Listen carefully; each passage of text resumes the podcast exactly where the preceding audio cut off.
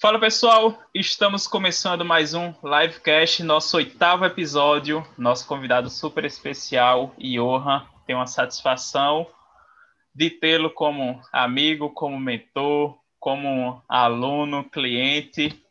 Johan, seja muito bem-vindo. Obrigado por ter aceitado bater esse papo hoje aqui com a gente.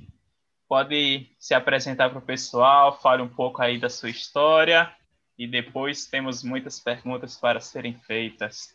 Vamos embora. Galera, uma honra estar aqui, alegria grande. É muito bom estar com vocês, estar com Fábio Santana, esse ícone do aprendizado, do desenvolvimento humano, quer seja mental, quer seja espiritual, quer seja físico. Ele começou como físico, né? mas obviamente ele evoluiu e aí está, graças a Deus, desenvolvendo bastante. É uma alegria muito grande estar com vocês aqui. Sou Johan Salazar. É, me apresentar, ontem, ontem a gente estava numa, numa mentoria, Fabão, e foi difícil me apresentar, não sabia de que área eu falava.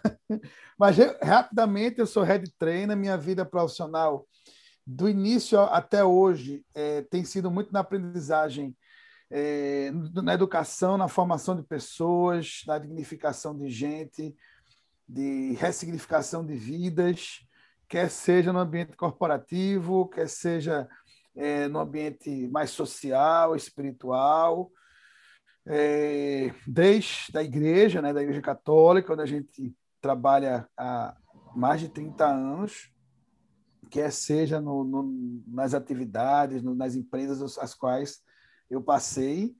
Eu tenho uma formação bem eclética. Quando eu conto, as pessoas tomam, tomam um susto, porque eu sou engenheiro, né? Eu sou engenheiro químico de graduação, é, exerci um pouco a engenharia, fui inspetor de qualidade da SGS do Brasil no início da minha carreira.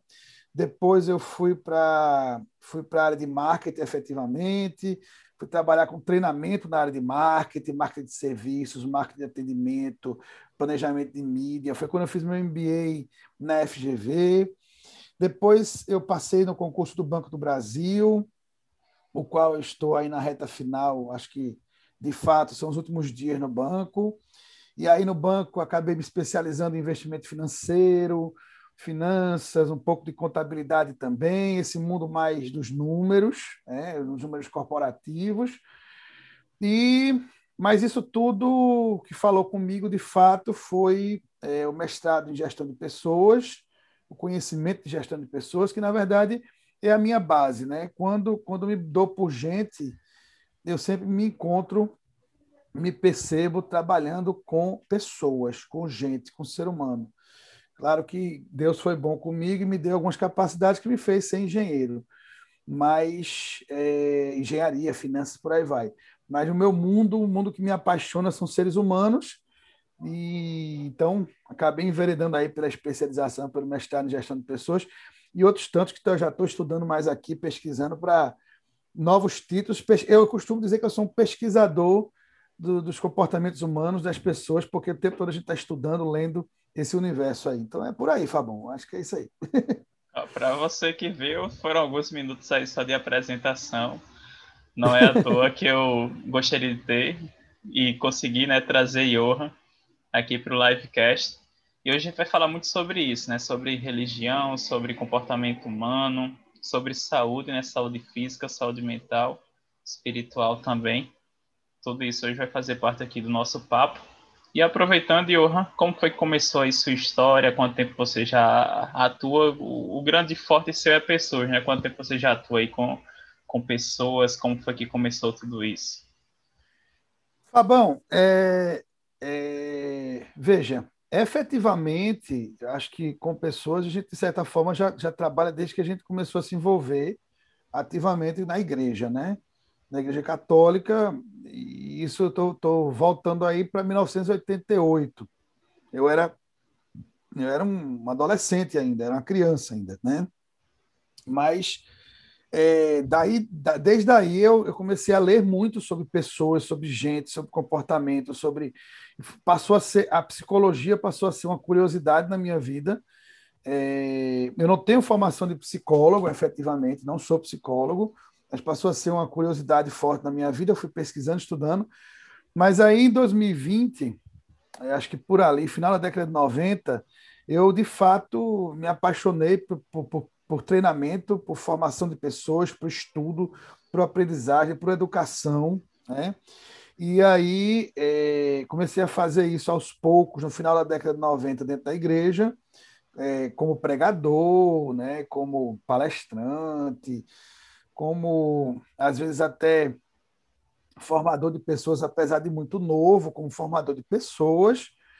E logo em seguida, em 2000, 99, 2000, marcou uma experiência muito boa na minha vida. Eu entrei para ser professor contratado do Estado, então fui professor de escola pública, que não é fácil, mas é um grande laboratório de aprendizado, né? não é? Não é? Foi meio punk assim. É, pouco depois eu efetivamente fui para a escola particular, fui convidado a trabalhar em escola particular, ser formador de escola particular, é, ser professor e formador dentro da rede. É, depois eu comecei a dar aula na faculdade e paralelamente a isso aí, em 2000 eu, eu, eu efetivamente começo a trabalhar com, com como head trainer, com treinamento empresarial, é, basicamente em marketing naquela época, porque era a minha formação, mas isso foi se ampliando, né? até o ponto de eu trabalhar com, com, com MBA, faculdade, etc. Né? Então foi, foi por aí, cara. Foi um movimento a partir da igreja, isso foi se estendendo naturalmente para a minha vida pessoal. Eu fui identificando um propósito aí. Né? Eu me lembro muito fortemente, em 1994, 93, eu acho que foi isso. Eu fui fazer um, uma formação, um curso lá em Franca, chamado FIGE, Formação Integral da Pessoa, do Jovem. E quando eu terminei aquele curso, já era a segunda vez que eu fazia esse curso, inclusive nem podia, eu fui porque a, a criadora do curso me autorizou. Eu terminei o curso, eu olhei para um, uma da gente lá e disse, cara, é isso que eu quero fazer para a minha vida. É isso que fala, fala comigo, né? E aí eu comecei a fazer isso na igreja, só que é muito importante a gente falar isso, sabe, Fabão? Às vezes a gente fica muito fechado dentro das paredes da igreja. E como o Papa Francisco fala, é tempo de sair das paredes da igreja e encontrar o povo. Né? Então, é, me gera uma satisfação muito grande poder falar de coisas boas, importantes e valiosas nos mais diversos ambientes, não apenas dentro da igreja. Da igreja. Né? Então, hoje você consegue trazer todos esses princípios, esses aprendizados, não só para a igreja, para a comunidade, a gente vai falar um pouco mais sobre isso também. E Orra também é responsável pelo, pela fundação de uma comunidade aqui em Recife. E você consegue levar isso justamente para o ambiente corporativo, né? As grandes empresas, o, as pessoas aí que muitas vezes são justamente elas que não têm essa base, né? Essa, esse cunho mais realmente espiritual e que são os grandes responsáveis por tomar conta do negócio e de todas aquelas pessoas ali que são subordinadas a elas. A gente, a gente vive um movimento hoje de um, de um RH, um RH mais humano, um RH mais estratégico. Né? Eu me lembro quando, quando eu dei aula de, de TGA, Teoria Geral da Administração, quando a gente trabalhava a história da administração, a história da, das ciências humanas, digo, no mundo da gestão, a gente começa com a visão de pessoas do DP, né? o departamento pessoal, que dá aquele frio na barriga toda vez que se fala DP, porque ah, quando, quando alguém diz você precisa passar no DP, vão me demitir, né? Então, o DP tem essa cultura de, de, de, de, de demissão, admissão, de mais frio, mais pragmático, normal. Mas isso tem evoluído e hoje a gente vive um momento onde cada vez mais as empresas não perderam foco em resultados, não perderam foco é, em lucro, claro, porque é assim que funcionam as empresas, mas elas começam a entender que é, o lucro depende da, do desempenho, da performance de pessoas e da performance de pessoas trabalhando em conjunto, em unidade, né? em alinhamento. Então a gente começa a entender cada vez mais que isso é impossível se você não for mais sensível às questões humanas. Então, um novo momento que a gente está vivendo, cada vez mais amplo, de pelo menos se, ser, se buscar ser mais humano dentro das organizações. No início, quando você começou com esses treinamentos, teve alguma dificuldade de empresas ou não? Como foi esse esse caminho, né, que você trilhou aí com, com esses treinamentos? Vê, é claro que quando eu comecei com treinamento lá, 20 anos atrás, a gente trabalhava basicamente, apesar de ser marketing, a gente trabalhava em cima de, de assuntos técnicos, né? Não, não entrava muito em questões efetivamente de pessoas, embora, ou da sensibilização de pessoas, embora a gente percebesse naquele momento é, disciplinas como endomarketing, como marketing pessoal. E, e, foi aí que eu achei a brecha, o caminho. O primeiro curso que eu elaborei meu, né, o primeiro conteúdo que eu escrevi para virar um, um conteúdo de treinamento, foi baseado em endomarketing, ou seja, desculpa, em marketing pessoal.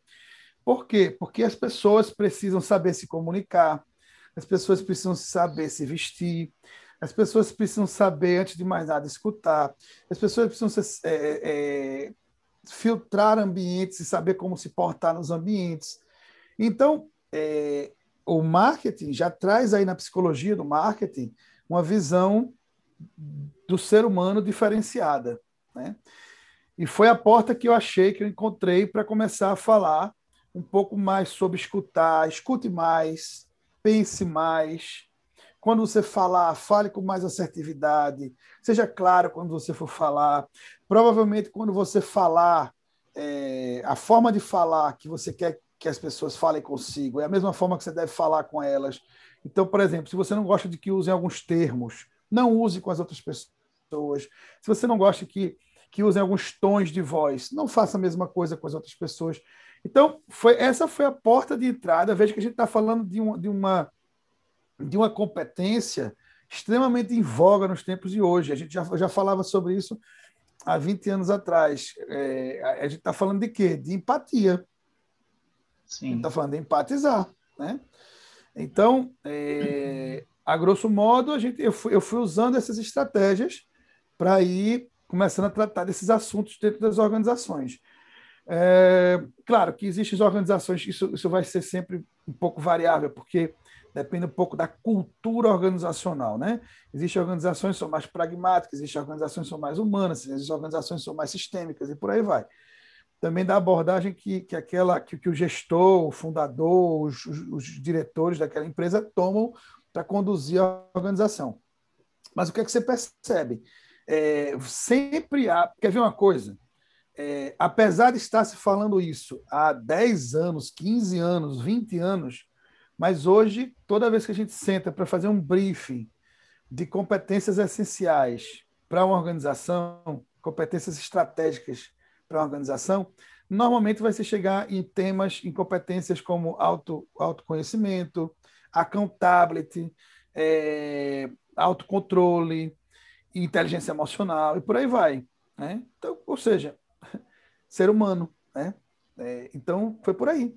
São temas que hoje podem ter, é, na verdade, a internet, né? Muitas pessoas hoje, esse poder da, da comunicação, da informação, expandiu demais tudo isso que você falou, mas, na verdade, é algo que, como você disse, há 20 anos você já começava justamente a trabalhar, a treinar pessoas e trazer esse conteúdo para essas pessoas também.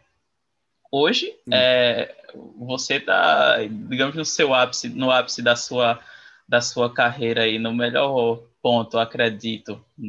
Pra, pelo menos quem está de fora enxerga dessa maneira. E acredito que você também deve enxergar assim hoje. Mas, é, trazendo todas essas questões, porque eu, eu falei desse ponto? Porque, querendo ou não, é uma longa jornada que você fez. Então, você disse desde o início lá do curso já tinha esse propósito, mas hoje é quando eu acredito que enxergando por tudo que você falou e tudo que na verdade a gente acaba vendo, você hoje realmente conseguiu dar o passo que você tanto queria e tornar isso, na verdade, o ponto principal de tudo que você faz hoje na sua vida. Isso, hoje, é, não, não, sei se, é, talvez o ápice no sentido de do lugar mais, é, mais é, perene, profundo, avançado do que Isso. já foi feito, mas ainda tem uma longa estrada aí que eu, que eu vislumbro, né? É, como finalmente terminar livro, né? É, são coisas que vão, enfim, coisas desse tipo, são coisas que falam muito comigo, mas o que hoje acontece é que hoje você, de fato, consegue conseguir conseguir criar um, uma penetração nesse mundo é, onde eu não sei hoje, hoje eu acho muito difícil difíceis são os espaços que a gente que eu já não tenha vivido uma experiência é, isso daí é sendo sendo muito muito honesto né uma experiência de, de, de êxito na comunicação de, de, de Deus de uma forma ou de outra do amor de uma forma ou de outra né porque nessa, nesse caminho, Fabão, cara, eu já passei por. Foi, foram tantos lugares que a gente já fez, já tive a oportunidade de, de comunicar, de falar, estar com pessoas, desde de presídios, desde situações bem extremas de, de violência, de enfim, até presidentes de grandes organizações. Então, acaba que você cria uma casca, né? uma, uma couraça de montar estratégias de comunicação com pessoas das mais diversas. E aí você vai conseguindo uma linguagem que você pode falar de, de perdão, você pode falar de gratidão, você pode falar de empatia, você pode falar de, de alegria, de esperança, de diversas formas, para diversos meios é, sem necessariamente você ter que empurrar de igual abaixo de outra pessoa esse ou aquele tema. Né? A gente estava conversando ontem sobre o livro lá de Ítalo, né, de Ítalo Marcilli, é, a forma como ele, lá no Chapéu do Mago, ele fala, ele consegue falar de Deus e da religião de uma forma extremamente inteligente, né? só usando no início do livro, quando ele usa as causas aristotélicas, Aquilo ali é genial. E você já está pensando em sua origem, de onde você veio, né, quem é a pessoa que te formou, você está pensando em Deus. Então é isso, é por aí o caminho. Acho que é, que é bem inteligente isso. Em relação a outro ponto agora, né, que aí está em toda a sua trajetória, a comunidade, né? Como foi a, a, fundação da comunidade, de onde foi que surgiu? Fabão, é, é, Primeiro, assim, a gente não imaginei em momento nenhum fundar uma comunidade, né? Vamos deixar isso bem claro. A Johan acordou hoje e disse: Eu vou fundar uma comunidade. Não vou fazer nada, eu vou fundar uma comunidade.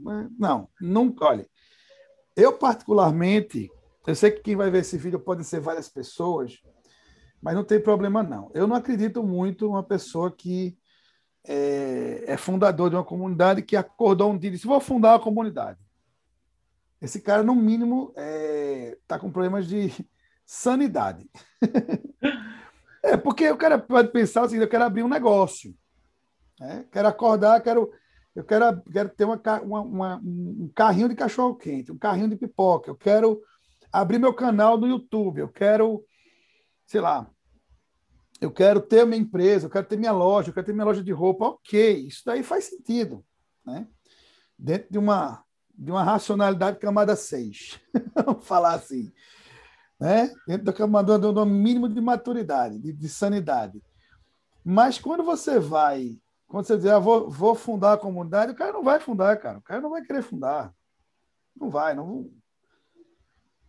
E ó, por que você está dizendo isso? Porque ninguém vai. Veja, comunidade, a gente está tá trabalhando algo muito sensível. São pessoas que trabalham por propósito. São pessoas que trabalham com sentido de vida, com vida de sentido, como diz Victor Franklin. São pessoas que entenderam que a vida precisa ter significado, como diz Olavo. Né? Então, só que hoje a grande maioria das pessoas, e no Brasil isso é muito forte, muito mais forte, não estão muito ligados em sentido, não, sabe? Não estão muito ligados em servir. Aí eu quero servir por servir. Eu quero ser um, ser, um servir as pessoas. Não vai. As pessoas pensam, na melhor das hipóteses, em ganhar dinheiro. Né? Então, veja, como é que foi isso? Eu, na minha, no meu desenvolvimento humano, no meu crescimento quanto pessoa, quando eu digo isso, mente, corpo, mente e espírito, é, lá em, em 94, quando eu, 93, 94, que eu conheço, fiz o FIG lá, olhei e disse, eu quero trabalhar com isso, e eu volto para Recife, eu estava em São Paulo, estava em Franca, volto para Recife e digo, vou, vamos trabalhar, quero trabalhar com isso. Eu começo a tentar trazer esses cursos para cá. E a trancos e barrancos eu consigo trazer alguns ali no início do, do do ano, dos anos 2000, né, lá pelo movimento Reino Cristo, e aqui eu sou extremamente grato, Padre Hector, etc. E a gente, a gente vira um apostolado do movimento Reino Cristo.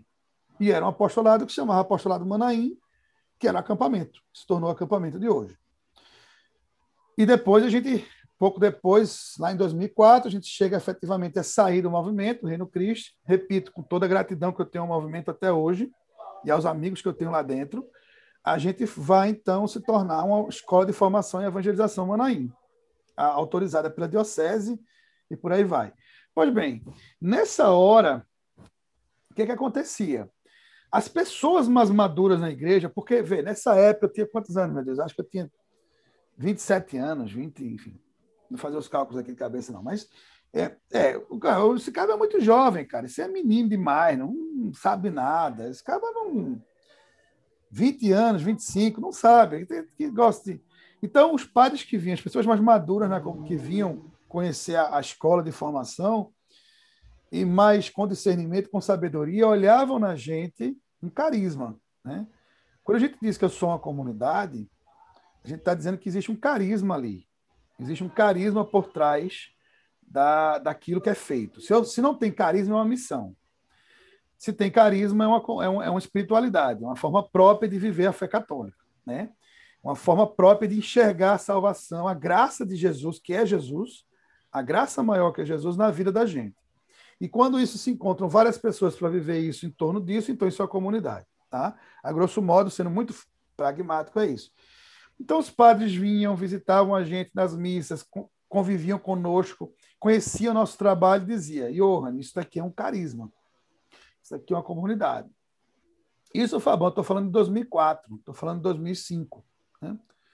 Até que em 2006, depois de muita gente insistir, a gente decidiu fazer uma experiência de comunidade missionária.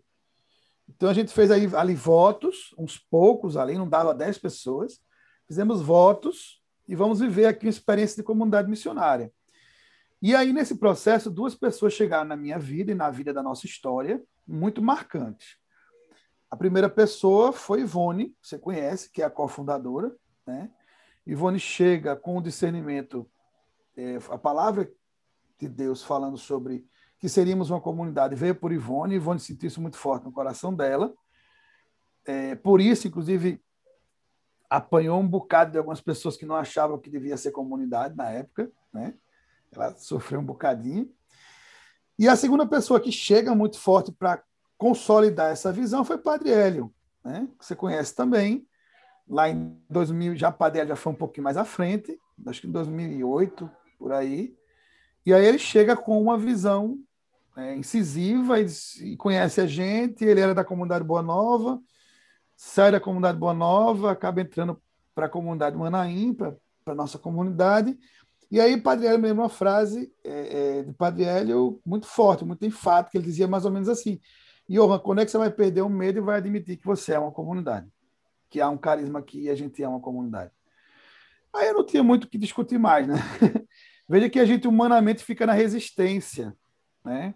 A gente fica resistindo, porque ser fundador é uma coisa que as pessoas não entendem.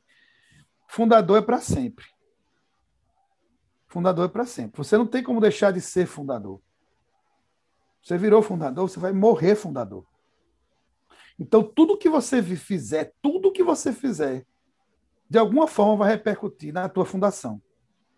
Hoje, por exemplo, eu sou ainda o diretor-geral da comunidade, mas eu posso não ser. E a ideia é que as comunidades amadureçam para não ser. Do, inclusive, costuma-se dizer que, enquanto o fundador é o diretor-geral da comunidade, a comunidade ainda não amadureceu o suficiente. Então, é, é, naturalmente, virá uma pessoa que vai assumir esse lugar, quer seja quando eu morrer, quer seja porque precisa-se de uma outra pessoa no meu lugar, Sim. como diretor-geral. Mas o diretor-geral, ele, ele entra, passa um mandato e vai embora. Ele pode, volta a ser um membro, ou simplesmente não quer mais continuar na comunidade, vai embora. Não tem problema, ele foi diretor-geral durante um tempo, mas depois como secretário, enfim. Isso daí é uma estrutura organizacional normal, como qualquer associação tem. Mas na hora que o, fundador, o fundador não deixa de ser fundador. É ele é fundador para sempre. Então, ninguém quer, ninguém em sã consciência, parar para pensar de uma forma honesta consigo mesmo, diante de tantas circunstâncias, vai dizer: ah, meu sonho é fundar a comunidade. Você está bêbado, pode sair, você não está são de forma nenhuma. Né? Não sei nem se o Espírito Santo fornece essa, essa inspiração, né? mas enfim. Então, foi mais ou menos assim. A gente se pegou, me percebi fazendo uma ação, um, um trabalho na vida das pessoas, em conjunto com outros irmãos, que impactava a vida das pessoas, mudava o acampamento, os cursos, os cursos que Deus me inspirou, as mudanças que a gente fez nas estruturas para os outros cursos, e assim foi, cara. Foi assim que surgiu tudo isso que a gente completou 20 anos ano passado. É isso aí. Então, uma longa, mais uma longa caminhada aí, tanto de, de carreira, né, quanto de comunidade, e na verdade as duas coisas acontecendo é, paralelamente. Se completa, se completa. Inclusive, é uma coisa que eu também falo, que acho que é importante as pessoas entenderem. Cuidado com os divórcios interiores. O que são os divórcios interiores? Bom, agora eu vou ser essa pessoa porque eu estou no meio dos meus amigos. Bom, agora eu vou ser essa pessoa porque eu estou no, na frente do meu chefe. É, agora eu vou ser essa pessoa porque eu estou com minha esposa. Agora você, cuidado, claro, a gente tem algumas adaptações normais para os ambientes, isso é normal, mas cuidado de, de, estar querendo apartar, criar um apartheid na sua vida de várias sessões, várias caixinhas que é você mesmo, né? É, você é o mesmo o tempo todo, em todos os lugares. Então, cuidado com esses, esses, essas divisões, porque eu hoje eu tenho, tenho uma alegria de dizer que eu sou a mesma pessoa diante de um presidente de uma empresa, do diretor, como estou na comunidade, como sou em qualquer lugar. Né? Guardar as devidas adaptações que são necessárias, é bom ser, conservar a sua identidade. E isso é muito difícil hoje em dia. Aproveitando isso que você falou, né, eu acho que vem muito daquela questão do, do pessoal e profissional, né? Acho que essa sempre foi, talvez seja uma, eterna discussão e aí realmente vendo o que você falou é, não tem como você separar nada disso, né? Se você não tá, não tá bem, digamos, falando de maneira pessoal, você consequentemente ainda vai render ali no seu trabalho. Então, é muito do que você falou em relação às caixinhas, né? E aí você querer muitas vezes é, ter comportamentos diferentes, isso vai, vai muito muito além do que a gente geralmente costuma compreender. E nada melhor do que você para falar sobre isso. E acredito que isso vem muito da, da visão sistêmica, né, que a gente já conversou, que eu tive a oportunidade de fazer cursos com você.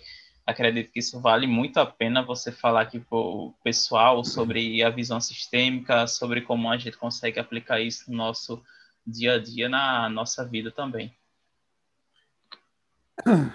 É bom, é, uma coisa que a gente precisa ter muita consciência é que, querendo ou não, nós geramos impactos onde estamos. Tudo que a gente faz gera impactos. A gente precisa entender isso. Impactos positivos e ou impactos negativos. Fato. Então, às vezes, isso, isso é uma, uma maturação fundamental no ser humano. Realizamos, tudo que realizamos real, é, gera impactos. Ponto. E aí, consequentemente, também o que as outras pessoas fazem gera impacto na minha vida. E o que eu faço impacta as outras pessoas. É assim que funciona. É a pedrinha solta no, na água parada, que ela, quando cai, gera uma série de ondas que vai impactar todos os, os, os meios, né? Então, tudo em volta. Quanto maior essa pedrinha, maior vai ser a onda, mais o impacto vai existir. Então, a visão sistêmica é a gente, essa compreensão de que tudo que a gente recebe né, é valor, desvalor de outras pessoas, do ambiente, dos recursos em volta de mim, e tudo aquilo que eu produzo de mim, da minha vida, que eu processo em mim, eu entrego ao meio e eu impacto as outras pessoas. Então, há um senso de responsabilidade natural aqui dentro. Né? Primeiro, visão sistêmica exige empatia. Eu preciso entender como as outras pessoas enxergam o mundo, enxergam a vida, e eu preciso respeitar essa, essa visão, mesmo que eu não concorde com elas. Ok, tudo bem.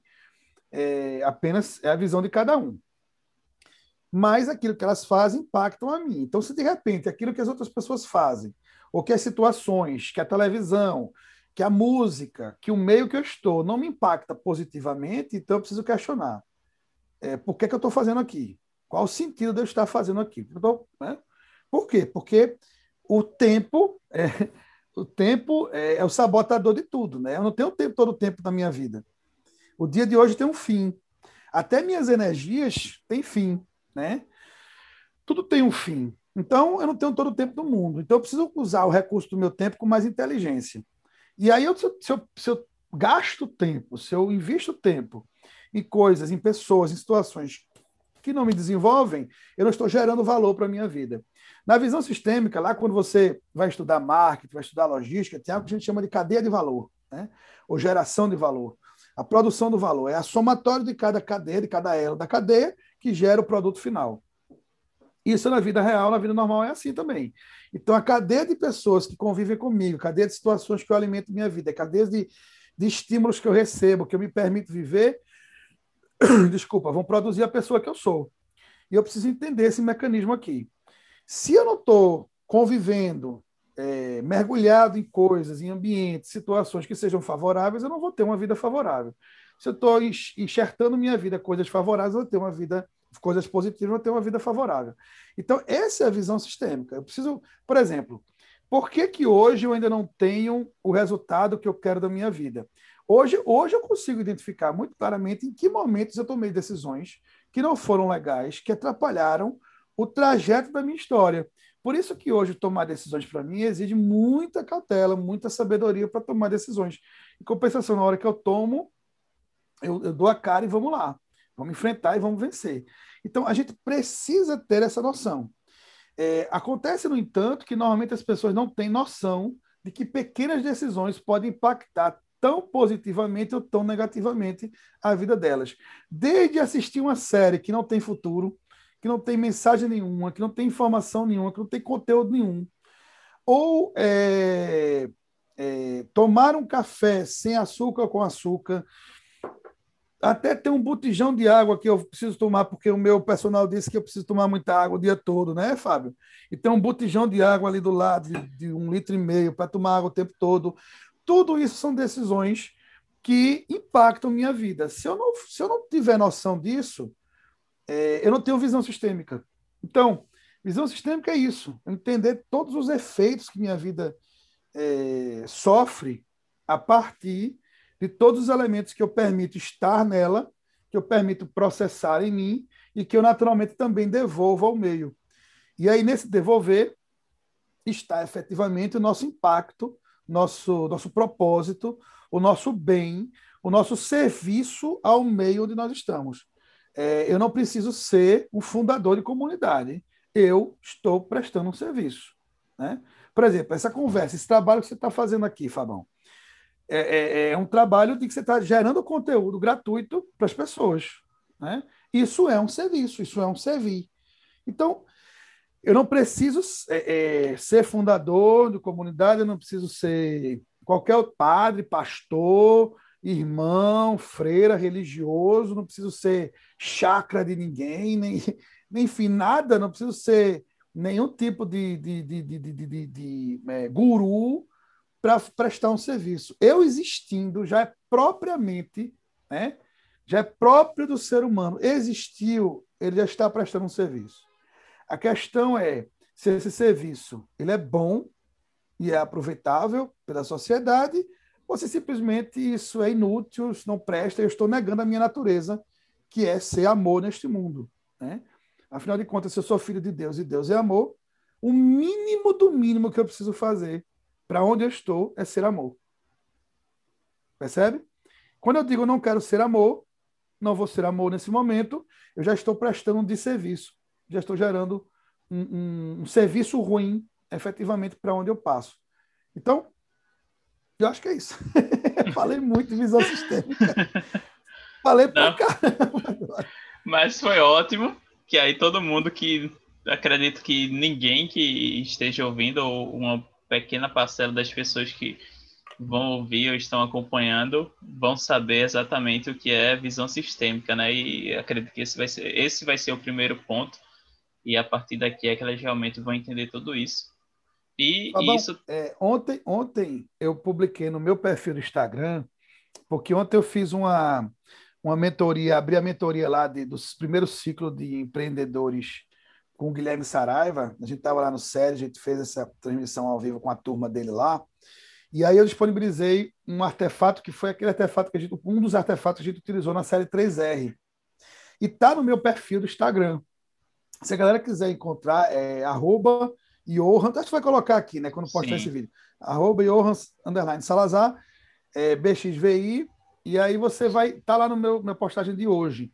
Tem lá o artefato. Eu recomendo esse artefato até por avaliação de vida, é, para ver é, se a gente tem é, cara, até, é, como eu posso dizer, é lucidez na vida da gente, o grau de lucidez que a gente tem de quem a gente é hoje.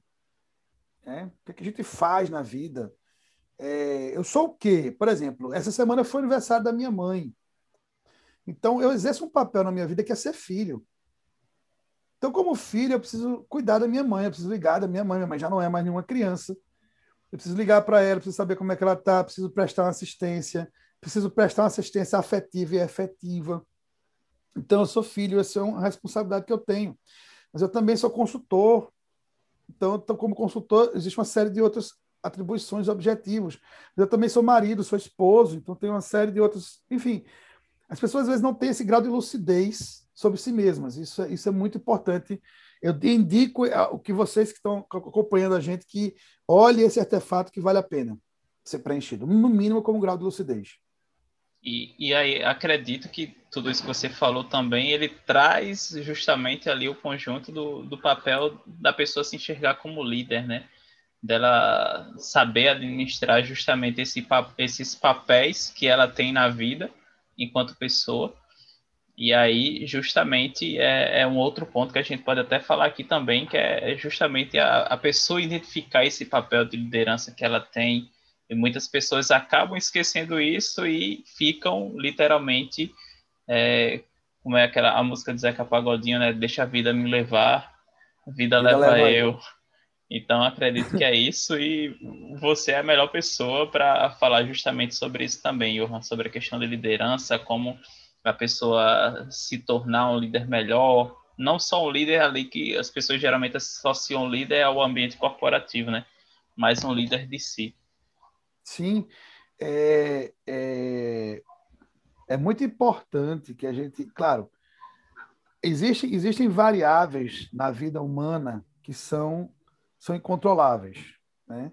Por exemplo, a gente está vivendo agora um momento de pandemia, essa pandemia está durando aí 12 meses, existe uma série de, de questões governamentais, de gestões que, que transpassam a nossa, nossa capacidade de ação e de decisão. Isso é incontrolável. Não adianta. Ah, não tem como pegar uma arma e colocar uma arma na cabeça de Bolsonaro, na cabeça de Paulo Câmara, na cabeça de qualquer prefeito, governador do Brasil. Não posso fazer isso, nem devo fazer. Mas existem fatores que eu sou responsável, sim. Né? É, eu, sou, eu sou responsável, por exemplo, por todos os conteúdos que entram na minha vida, corpo, mente e espírito, todos os dias. Eu sou responsável por isso. Então, se eu assisto uma série, se eu assisto um filme, se eu leio um livro, se eu escuto uma música, se eu como uma coxinha, enfim, o que eu faço é responsabilidade absolutamente minha. E tudo que eu faço vai impactar na minha própria vida, em primeira, primeira análise. Então, provavelmente, boa parte de tudo que eu tenho na minha vida, de bom ou de ruim, vem por consequência de decisões que eu tomei na minha própria vida. Então, isso é muito importante que cada ser humano tenha noção, tenha muito, muita ciência disso, porque é a vida real, é assim que funciona. Provavelmente, se você não tem uma vida que você gostaria, se eu não tenho uma vida que eu gostaria, bom, existem fatores incontroláveis, mas existem muitos fatores controláveis. E eu preciso pegar esses fatores controláveis e puxar para minha própria responsabilidade, porque não, não, não temos, como adulto, mais, como adultos, mais é, passar a procuração para papai, mamãe, vovô, vovó, ou para qualquer outra pessoa. Né? A gente precisa assumir nossa própria accountability, nossa própria responsabilidade. E acredito que foi ontem que eu vi algo justamente falando sobre esse ponto, né? As pessoas geralmente enxergam o ponto ali é o atual, né? O hoje, mas esquecem das decisões que elas tomaram anteriormente. Não precisa nem ser, digamos, decisões de há seis meses, um ano, decisões há muito realmente tempo atrás, que na verdade fizeram porque elas chegaram até ali, né? Aonde estão hoje. Isso acho que passa muito pela minha vida e você atingir um certo nível de maturidade para você compreender isso, acredito que é não vai ser, digamos, nem de uma hora para outra e algumas coisas vão vir com a idade e outras coisas eu já falei aqui outras vezes também da questão da importância de você cortar o cordão umbilical ali, né, de sair da casa dos seus pais, de assumir seu papel ali realmente como mulher, como homem, de, de seus compromissos, tudo acredito que faz bastante diferença na hora desse amadurecimento também. E a partir do momento que você enxerga tudo isso, essas mudanças e essas decisões que você pode fazer, sua vida realmente começa a entrar em, em um outro nível de jogo, né? Com certeza. Você quer ver uma coisa? É, eu, eu preciso. Eu, a minha veja que a gente conversou sobre isso, né? A minha gordura abdominal. Eu olho para minha gordura abdominal, não adianta eu ficar revoltado com minha gordura abdominal, apesar de eu ter perdido aí mais de 36 quilos, não adianta eu ficar revoltado com minha gordura abdominal, porque quem tomava decisão com 18, 19 anos de idade de levar 10, 10 cheeseburgers com Coca-Cola de 1 litro, 2 litros para o cinema e assistir o filme comendo os, os 10 cheeseburgers, era eu. Foi a decisão da minha vida que eu tomei errada. E essa gordura se acumulou no meu corpo. Eu preciso hoje assumir todas as intempéries desse obstáculo. E eu preciso enfrentar, senão vai piorar. Entende? É, por exemplo, pessoas que são extremamente inseguras. Extremamente inseguras. Não conseguem falar em público, não conseguem gravar um vídeo, não conseguem passar por uma entrevista de emprego, enfim. Cara, faz o seguinte, para de perder tempo, vai buscar identificar nas tuas raízes, nas tuas bases emocionais, na tua base de construção de personalidade. E aí você pode usar qualquer abordagem, é, junguiana, freudiana, ericksoniana, quem você quiser. Vai lá nas bases que você que, que te formou quanto ser humano, identificar por quê, onde é, onde é que está a raiz da tua insegurança. E vamos resolver isso. Não tem, não tem o que ficar demorando tempo com isso. Quando você prefere, é, no, ao final do teu trabalho, não ir para uma academia, oxigenar teu cérebro, para depois chegar em casa, fazer uma meditação, uma oração, para buscar essas bases, ou fazer uma leitura e buscar essas bases, fazer, fazer uma, uma terapia, uma oração de cura para buscar essas bases, é você que está decidindo. E, e ao invés de fazer isso, ficar assistindo, sei lá, aquela novela porcaria, ou aquele jornal do, do Plim Plim, ou sei lá, o que mais você queira fazer de ruim, comendo coxinha e tomando Coca-Cola, é você que está decidindo. Só que entenda, talvez amanhã você não perceba esse impacto, mas com o passar do tempo você vai perceber, vai perceber esse impacto. Fato. Ou você muda, ou então a vida vai te castigar o tempo todo, porque é consequência. Né? Eita, tá, tá, tá Aproveitando que você falou, Johan, sobre essa questão da mudança né, do, da gordura mesmo, qual o principal aspecto que você viu mudar quando você começou a treinar? Como é que você enxerga hoje sua carreira mesmo? Os pontos positivos dessa mudança, né? Desse up aí que você deu? Fabão, assim, eu até já é uma coisa que eu gosto muito de falar, eu tenho falado muito sobre isso onde eu tenho ido. É, no sul, no sudeste, enfim, eu tenho, eu tenho falado muito sobre isso. É, hoje, por exemplo, se eu começo um dia cedo, começo a trabalhar cedo, trabalho o dia todo. É, treino no, durante o dia. Que, às vezes eu treino de manhã, de tarde ou de noite, enfim, treino o dia todo. E consigo ainda, no final de um dia, às vezes nove, dez horas da noite, dar uma mentoria, é, um, como ontem, fazer um, uma live, ou fazer, enfim. Se eu, se, e eu consigo, com a mesma energia que eu comecei o dia, é porque em algum momento eu entendi que o corpo era um elemento fundamental nisso tudo. É, quem está falando agora é o meu corpo. Tá? Se eu consigo falar, falar, falar, falar, agora mesmo você estava com, com o cliente em reunião, fechando um ciclo de movimento na organização, um baita cliente. A gente estava conversando sobre isso. E aí ele perguntava, em termos de, de, de, de, volume de conteúdos, a gente consegue fazer num dia 4, 8 ou 12 horas. A gente consegue fazer quantas horas forem. E eu consigo ter fôlego para isso, de fato, porque eu hoje entendi que eu preciso ter uma atividade física regular, uma alimentação regular. Ainda não é perfeita, mas é regular. Eu preciso ter sono regular.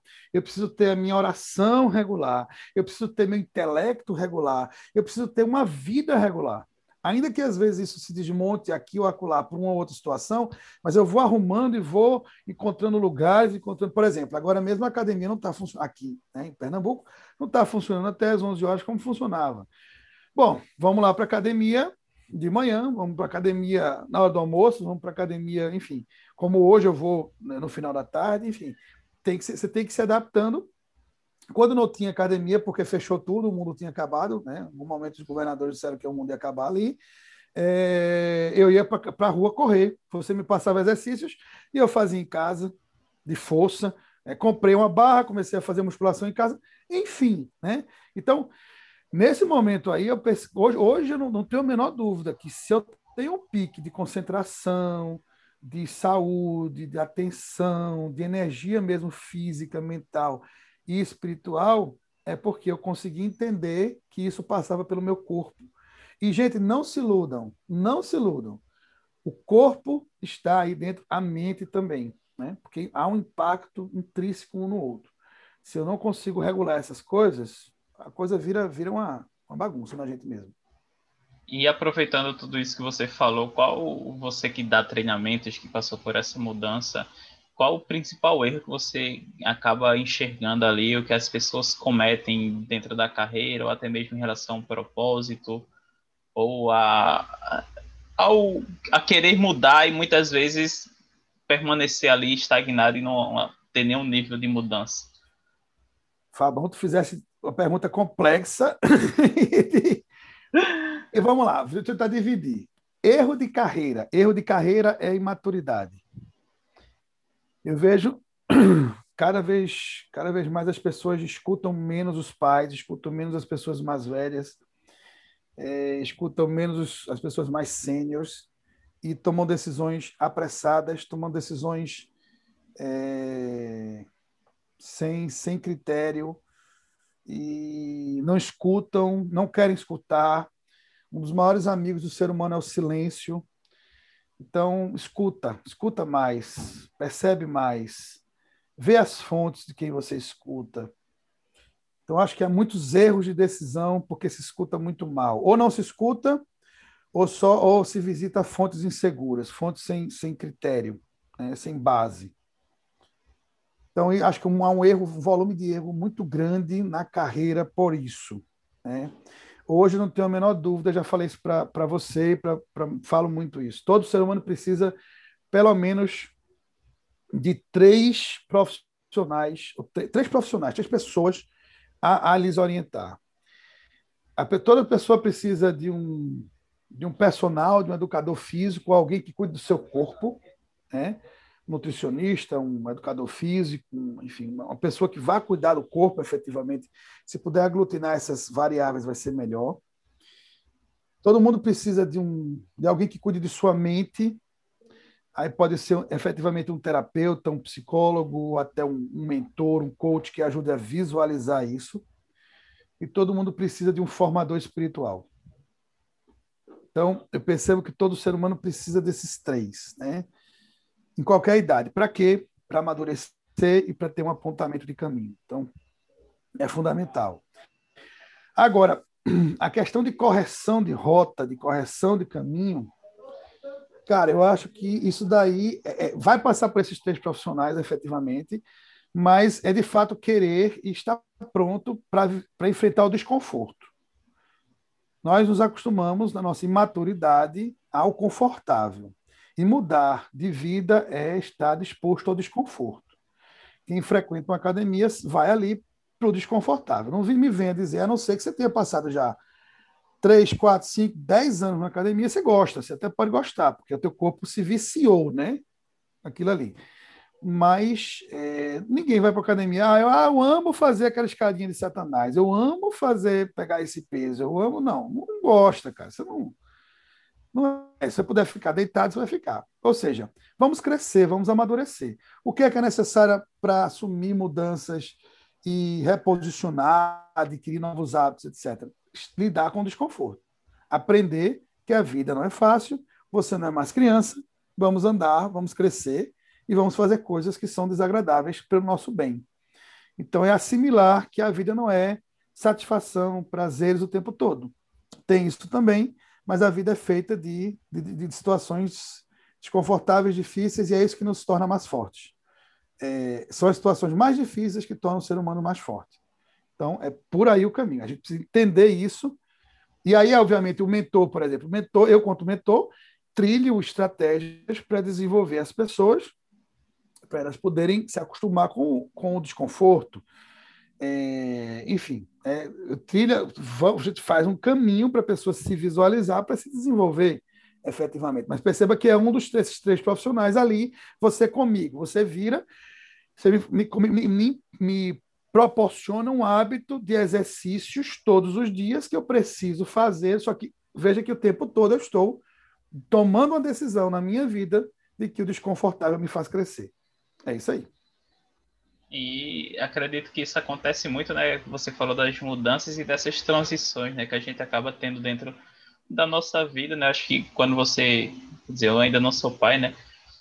Não sei quando você vai ouvir esse podcast que tá aí ou vai assistir, mas nesse momento ainda não sou pai. Quando você vira pai ali é, é um, um desconforto, né? Que você acaba tendo quando você muda de, de o emprego, quando você às vezes sai do emprego, está no desconforto, porque é justamente, e é justamente isso que faz com que você cresça, com que você realmente evolua, com que você amadureça, né? E creio que você, já passou por várias fases que eu ainda estou bem no início.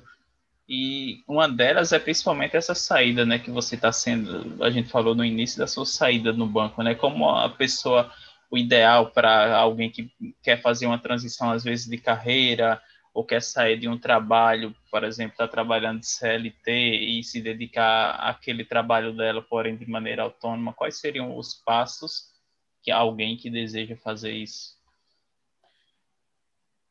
Bem, bom, é, aí a gente precisaria de algumas peculiaridades. Né? Hoje, hoje eu tenho mais tranquilidade de tomar decisões, até conversava com isso com, um amigo meu que me demitiu pela primeira vez na minha vida esses dias. Eu dizia a ele: foi muito bom, porque você me ensinou muito. Aquele momento foi desconfortável, foi sofrido, foi ruim, doeu, mas na verdade hoje eu olho para trás e digo: caramba, nunca amadureci tanto naquele momento da minha vida como naquela, naquele instante, naquela situação. Então, primeiro é, é, é identificar o que é que fala com a gente, né? A gente precisa. É, veja, todo trabalho vai ser difícil. Senão não é trabalho. Senão precisa ser, não precisa ser uma madeirinha, não vai ser. Né? Vai ter situações difíceis, vai exigir esforço, vai exigir desconforto, vai exigir trabalho, enfim, é trabalho. Tá? Mas é, a gente precisa identificar o que é que fala conosco. Né? Por exemplo, eu sou de família de médico. Mas desde o primeiro momento na minha vida, eu não me vi fazendo medicina de forma nenhuma. E aí a gente volta para o conceito básico, que é autoconhecimento. Se eu não sou capaz de, de, saber sobre mim mesmo, eu vou saber mais sobre o quê? Então a gente precisa identificar o que é que fala conosco. E aí, se eu identifico aquilo que fala conosco, a gente trilha um processo financeiro. Né? Então, por exemplo, digamos que hoje uma pessoa está trabalhando de CLT, segura lá, ou é concursado, enfim. Então, primeiro passo. Primeiro passo, passo básico, finanças. Conta bancária, recursos, como é que está isso? Tem reserva? Não tem? É... Então, precisa fazer uma boa visitada na ponta do lápis, nos números, para ver se há condições de ser feito um movimento é... em outro sentido. Segundo, construir uma vida em outro sentido. Veja aqui, eu sempre fui professor, entrei no banco, continuei professor, continuei trabalhando como head trainer, né? E, fui, e, e então, estou saindo do banco com uma carreira fora do banco consolidada, estabelecida e caminhada. Então, é exatamente esse o caminho. Então, se eu quero sair, muitos colegas no banco agora perguntaram, Johan, o que, é que você acha? Devo sair ou não? A pergunta primeira foi, o que é que você tem fora do banco? O que é que você tem efetivamente de, de vida profissional fora? Você tem? Porque aí também não só adianta o dinheiro que você vai receber, você tem que olhar para fora. O que é que você tem de consolidado? Quais são, quais são as competências que você tem? O que é que você já faz, o que você já desempenha? Você tem que olhar para fora. Né? E aí, olhando para fora, para esse novo mercado, para esse novo negócio, né? enfim, que você vai trilhar, você precisa ter algo já encaminhado e, de preferência, já gerando algum nível de recurso para você. E aí, um conselho que eu dou, um nível de recurso semelhante àquele que você já tinha, ou já pode, já tinha no ambiente CLT, por exemplo, né? ali. Se isso se aproxima, você tem uma grana para receber, opa, é um caminho legal, eu acho que vale a pena você pensar. Então, é, agora, na verdade, na verdade, a gente vive um momento de constante criatividade e inovação. Então, é uma coisa que não cabe mais é a pessoa olhar para si e dizer: vou ficar por aqui mesmo, está tudo muito bom, vou parar por aqui, porque não para. É o mundo, as coisas estão rodando e o mundo está acontecendo. A gente precisa estar nesse movimento de querer. Se eu não quiser, de fato, mudar, se eu não quiser, de fato, adquirir novas competências e me desenvolver, aí não adianta querer sair para outro lugar, que isso é romance. Papai Noel não existe, galera. Tá? Então ele não vem vir trazer para o seu prato de comida todos os dias. Ele não existe. Então precisa ser muito responsável consigo mesmo. Tá? Agora, cuidado, tá? Isso é prudência. Tudo isso que eu falei é prudência. Cuidado para não ser o medo a mandar em você. Então, por exemplo, qual é a diferença? É eu, sou eu, por exemplo, agora olhar para a minha vida e dizer: ah eu, ah, eu acho que eu não vou conseguir me comunicar bem. Se eu sei que isso é uma competência muito boa para mim. Então, eu preciso ter consciência das minhas competências e saber que essas competências potencializam meus resultados. Toda competência potencializa resultado. E eu tomar cuidado com as minhas fraquezas. Isso é prudência. Agora, eu sabendo disso tudo, ainda ficar com medo, medo, medo, medo, medo, aí tem uma questão de raiz comportamental, de raiz de formação de pessoa, que merece ser visitado para identificar o que é está acontecendo. E dentro da, da sua carreira, Johan, qual o maior desafio assim que você enxerga que você já passou? Ai, Fabão, difícil isso aí. Cara, ah, bom, já teve muita coisa, tá? Eu já passei, já passei por assédio moral, muito difícil. Já passei por mudanças muito drásticas, é, diárias, né? Só ver minha formação é muito ampla, então passei por muito, formações muito drásticas diárias. Uh, então já passei por muita coisa, muita coisa. Eu acho que o momento mais difícil, a gente costuma a trazer para o mais recente, porque é aquele que a dor ainda está muito viva, né? Mas o que eu vou trazer, eu acho que não é tão recente, não.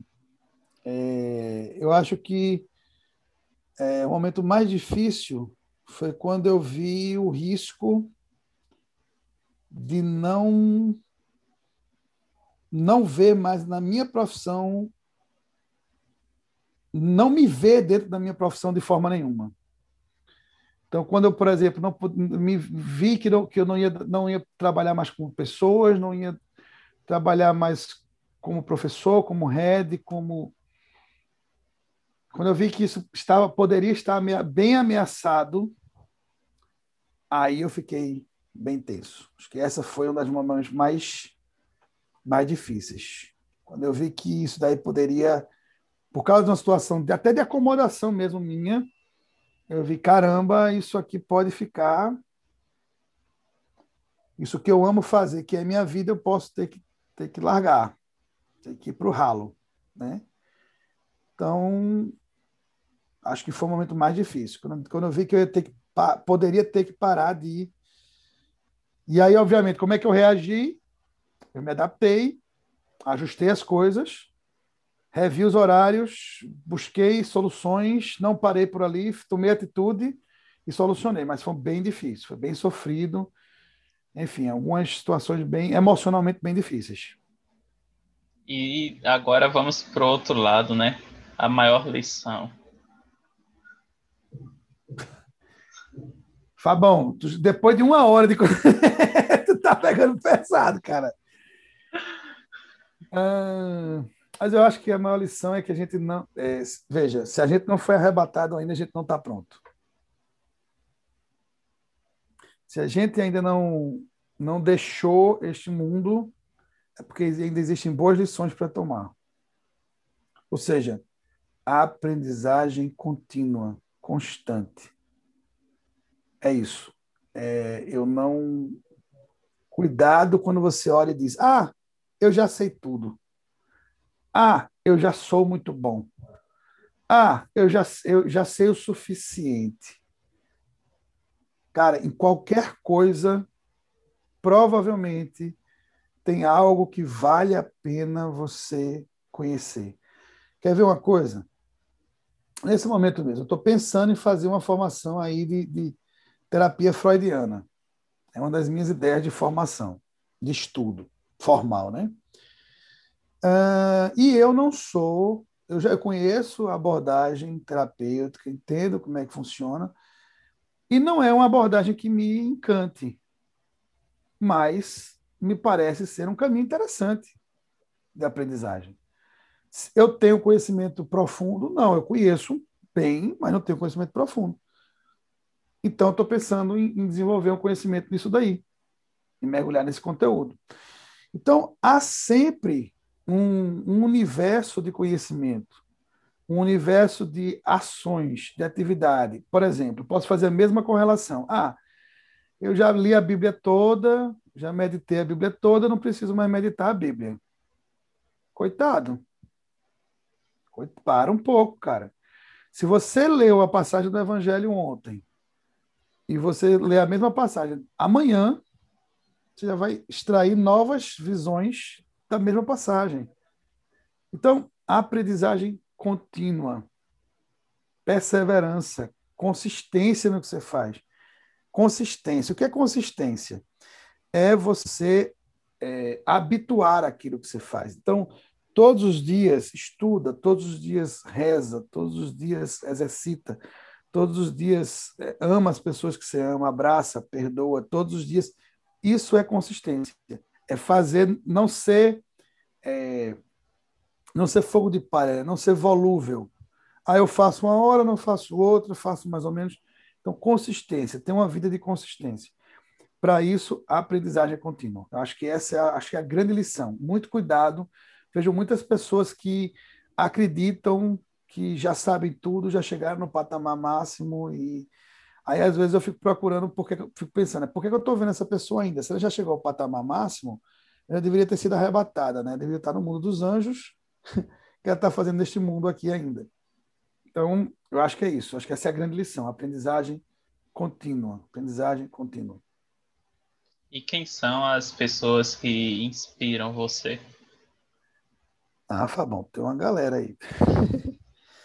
Bom, naturalmente, é, eu vou para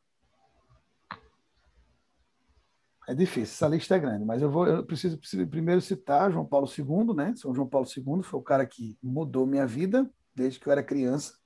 Quando eu vi João Paulo II com quatro anos de idade, é, acho que é o homem que mais mudou minha vida. É a grande referência. É difícil falar sobre para não correr riscos, né? É, não, ser, não ser não ser injusto com ninguém. Por isso eu não gosto de falar muito de pessoa que está vivo, não.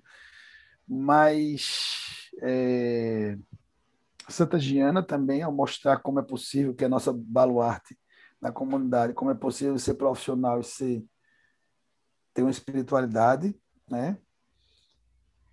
Ah, aí vai ter uma ruma de santo que eu admiro muito, que eu Padre Pio, enfim, mas vindo para o mundo dos, dos visíveis, do, não dos invisíveis, é, do, do, do, do, né, do, eu acho que minha família, meu pai, minha mãe me inspiram muito.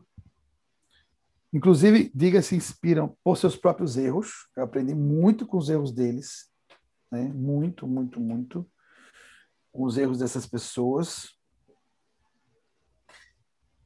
Fabão, cara, aí eu, eu começo a cometer, correr o risco de cometer erros, né? Então, por exemplo, vai ter pessoas que falam muito de, na espiritualidade. Eu não tenho como dizer que Ivone, por exemplo, não me inspira na capacidade de rezar, na capacidade de ser, enfim, de oração, o Padre Hélio, enfim. Mas veja, perceba que eu não sou muito dos famosinhos, não, né? Eu não sou muito do os famosinhos, eu sou bem crítico com os famosinhos.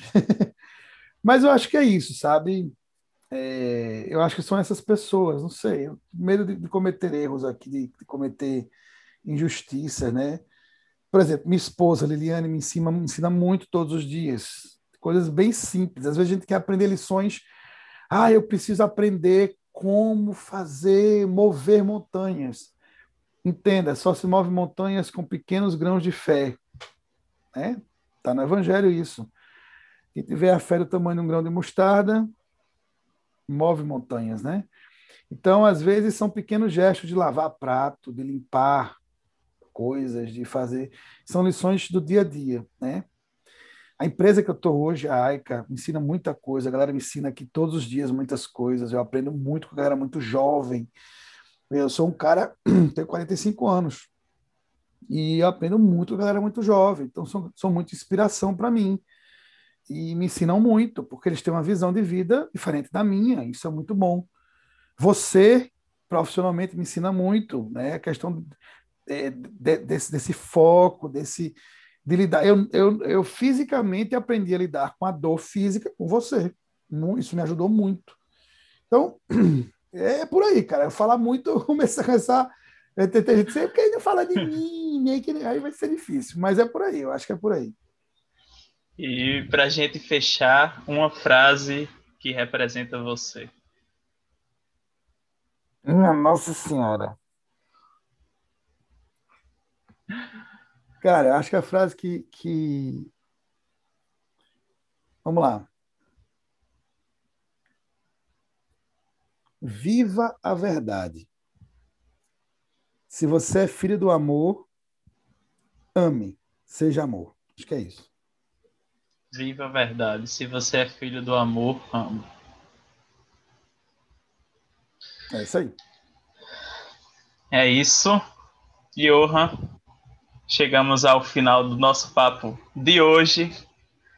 Muito obrigado pelo pelo papo, pela entrega aí, né, por todo o conhecimento que você passou para a gente. Obrigado pelo convite, ter aceitado, disponibilizar esse seu tempo aí nessa correria. E nos vemos em breve no próximo livecast. Vamos definir uma data de retorno. Todos os convidados que estão chegando aqui no início são convidados especiais e com certeza já tem data de volta. Não que os demais é, não são especiais, né? Mas quem agarrou esse projeto aqui logo no início comigo, com certeza merece uma, uma atenção e um reconhecimento mais que especial. Mas é isso. Muito obrigado por ter aceitado o convite, por estar aqui com a gente. Se quiser, deixa uma outra mensagem aí para o pessoal. Fique à vontade. Não, Fabão, eu, eu que agradeço o carinho, a atenção, um beijo no coração da galera, Deus abençoe. Vamos embora, vamos tocar a vida e fazer um mundo melhor a cada instante. É isso aí, vamos embora. É isso aí, pessoal. Finalizamos mais um livecast. Vejo você no nosso próximo episódio. Grande abraço e até mais.